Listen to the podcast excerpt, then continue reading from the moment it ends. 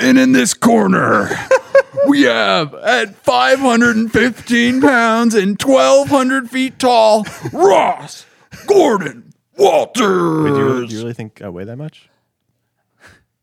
I mean, you're 1,200 feet tall. It's got to go somewhere. Welcome to another episode of Culture Couch. We still don't have that censorship.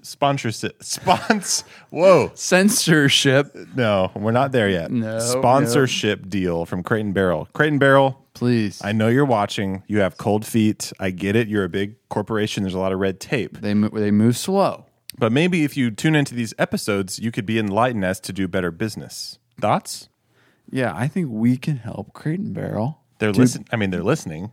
I think they have it as a requirement for all their teams, at least their managers. Well, Ethan, welcome to my show, man. No. I was about to say, don't welcome me. I'm a resident now. You're a friend of the program. I'm a friend of the program. So no introductions necessary. No thanks necessary. Thank you for having me again and again and maybe again. Man, I hope you guys enjoy this. I know that I do. It's fun. It really is fun, man. I mean, we just get to come on here and talk about our company culture. If our culture was not an emphasis of our jobs, I just wouldn't like working here. No. You know? No. I do enjoy working in coffee. Of course, that goes a long way. But just having a great place to come to, man. We have a lot of fun, and we try to be intentional about it. It doesn't just happen on accident. And this helps us too. Talking about it, being intentional about what we care about and why we share the philosophies that we do with our team, you know? Yeah, absolutely. And last week we sort of cracked the top. The proverbial egg. Yeah, of one of our most talked about values, put empathy into action. Now we're about to whisk it up. Now we're about to start making some eggs. How do you like your eggs? It would take too long for me to tell you. So we have our orientation pulled up here that we put our new hires through. And we've got our orientation just goes through our mission, vision, and values, like we said last week. So put empathy into action is the value today. We'd show you the visuals, but we'd have to kill you. So right, you have to get hired for us to do that. So you can hear the words. Good luck. The little tagline we have here is having the eyes to see people. Okay. And the heart to care. Wow. Right. So last week we talked about values being verbs, right? Mm-hmm. So having the eyes to see people is sort of the noun part of the value, empathy. Empathy is I just see this person. And the heart to care is the prompting towards action, right? And we talked about, whenever you're not at work, like if you see a mom that's struggling with a stroller, you open the door for them. That's what you do normally as a normal, decent human being. But whenever we're at work, we just result to, let me just do my job description. What's the minimum standard? Right. And so, we talked about all that. It's great. The first little slide in our orientation here about put empathy into action is this quote from Maya Angelou. Is that right? Yeah, you hit the nail on the head. Do you mind if I read it? I was trying to sort of lead there. Thanks for spelling it out. You got it. Maya says, I've learned that people will forget what you said. People will forget what you did, but people will never forget how you made them feel. Right. Feelings, huh? Yeah. A company that cares about feelings? What? That doesn't make any money. Boring. Wrong. It does make money. Woo, wee, woo, wee, woo. Why is it? What? Why would we put that in orientation? Well, I think it's really fitting for a coffee company. Not even just the coffee shop side, but like our values transcend just the coffee shop. They also go into our roasting operation. That quote is not only about our customers either. Mm. It's about people internally. Me and you. It's not just about what I do or what I said. It's about how I make you feel in our relationship. And we've just drawn from this quote a lot. And whenever we're in our orientation, we talk a lot of stories we tell a lot of stories, rather, about times where we've been into service establishments and we've felt a certain way. And that is the thing that you walk away from that experience with, is how you felt. And of course, the way you feel in a service establishment is a direct product of the environment you're in and how the employees treat you. And maybe an awesome conversation you had with the person you were there with. You have a fond feeling, fond memory of the place. But I always think about the, you know, like in the tech industry, like if you're building out a website, right? Yeah, someone comes, what a website is. Someone comes onto your website and you're trying to look at this website you're designing through their eyes. Be like, what is the first thing that they are seeing? Isn't that the UX, user experience? It's a whole industry. Right. People that get into UX design. Yeah. It's so important. The way that someone perceives something is so important. There's some people making some good money off that. Yeah, and you know, there's these companies that are paying them billions of dollars. We can't even calculate how many $1 million. And so we're trying to do the same thing with our cafe. We're trying to do the same thing with our boxes of coffee that come in the mail, is get in the shoes of our customers or our prospective customers and make them feel something great.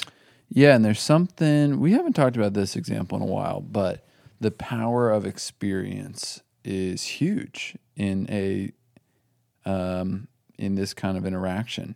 Remember, we would talk about people saying, you know, oh, the best coffee I've ever had, it's when I was in Costa Rica and I was on the mountain that the coffee was picked. Right. They roasted it in front of me. They ground it and brewed it right there, and I drank it, and it was the best coffee I've ever had. Newsflash, the coffee probably wasn't that good. No. But you cannot deny that it was a beautiful experience, a very, like, special, niche, like, unforgettable moment. Right. Not saying you can just create an awesome experience and get away with crappy coffee.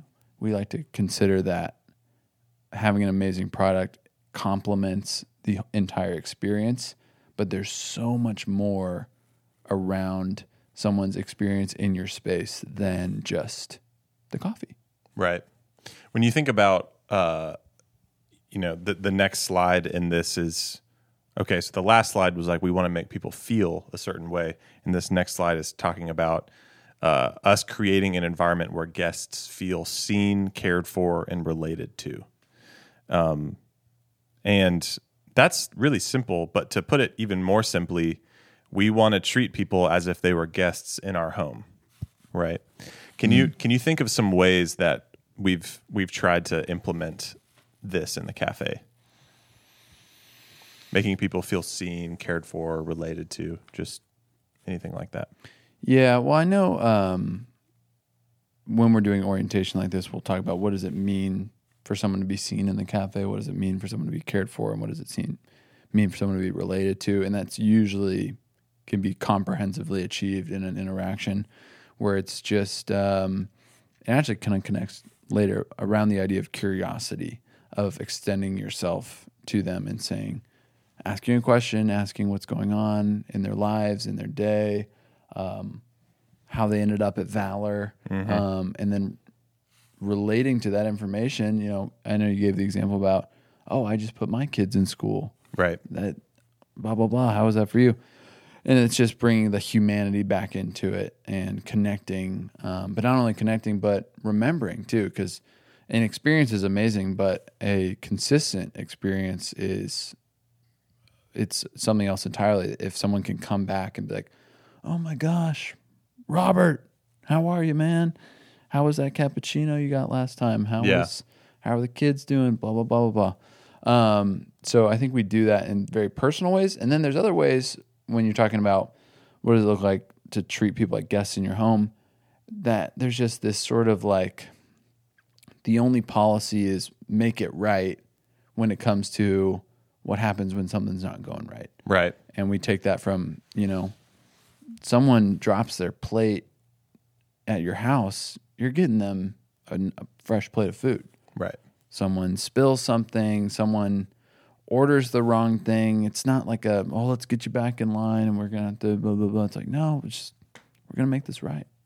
And there's a business aspect to that of, sure, there's costs, but we value making people feel seen, cared for, and related to over $4 sometimes. Yeah, and to get philosophical, maybe anthropological, sociological on it, these are just like the basic human needs that we want to feel a sense of belonging. We want to feel like we're cared for. We want to feel related to, and we want to feel seen. And so we just happen to serve coffee and do all those things, and people love coming back. Right. And yes, it's because the coffee tastes good, but ultimately it's because we're living out this value, right? Totally. Next slide. Yeah, we've got core values, and then another thing we got is service philosophies. Service philosophies are more specific sort of applications of values, more actionable things. And the service philosophy here is guest first impressions. And we say here that the first 5 seconds upon entry set the tone for the entire guest experience. And that's just so true.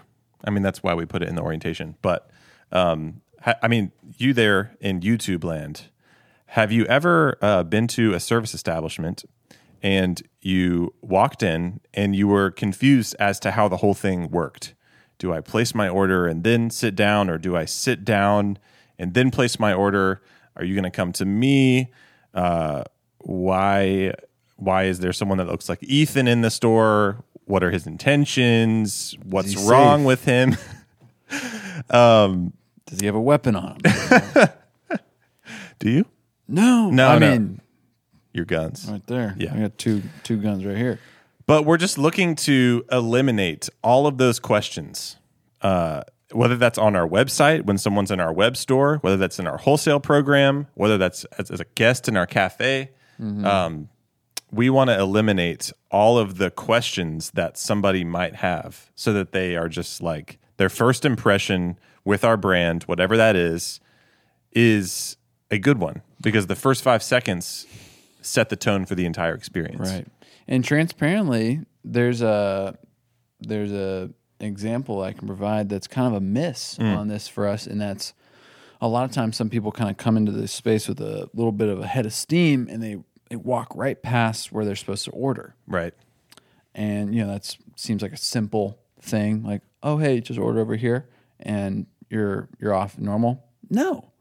If your first touch point has to be a correction with somebody, you start in the negative pretty hard, right? And the rest of the time is we're chasing back to get to a better place with them, and we do because we're awesome, right? But it's like, dang, we've thought of so many things, and we do, and that's not every person, which is great. Mm-hmm. But it is amazing to see the difference in, like, someone walks in and maybe they stop and they get greeted right away. They see where they're supposed to order. They're in line already, right? The cafe is clean. They already see a space for them that they can sit at. They see the cool lights. They see the cool tile. They see the cool people, the cool coffee. They're like, I'm home, baby. Yeah.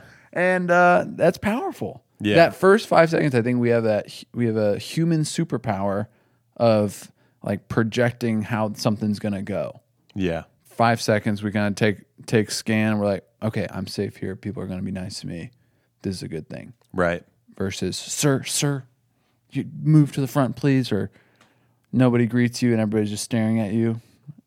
It's a hard place to come back from. Yeah, and it was especially hard to live out this value during COVID times, right? Right. I mean, like, people are already walking around, like, on edge. I can remember, like, walking into places during the lockdown time or whatever. It's like, I just don't want to do something wrong. Like, right. If I step over here, is someone going to yell at me? And even a funny example of that is I try, even when I'm taking orders, to greet everyone that comes into the space. And there's a little bit of a line, which is already tough in COVID because people are like, where do you stand? Blah, right. Blah. This guy walks in and I'm like, hey. He thinks I'm throwing up like a back away like a defensive hand. Oh, my gosh. And he like slowly backs out the door. I'm like, oh, no. Hey, you're fine. Come in. I'm sorry. I was just saying hi. But we're so used to like breaking the rules and getting schwacked for it. Getting schwacked, and not in a good way. A bad schwack. And yeah, I mean, really what we're talking about there is, yes, we're talking about the human empathy side, but we're also talking about empathy from a design perspective. Mm-hmm. Like, we want to lay things out in our floor plan with our colors, all these intangible, things that add up to an awesome service experience. But they're just a product of us being a startup and not having a lot of money when we open, that cafe, and us doing it for the first time and us having some restrictions. We had to lay out the space that way just because we had to. Yeah. And so now we're having to rely more heavily on the human side to like make the space acceptable. Mm-hmm. And it's not like this, that cafe is bad. It's freaking awesome.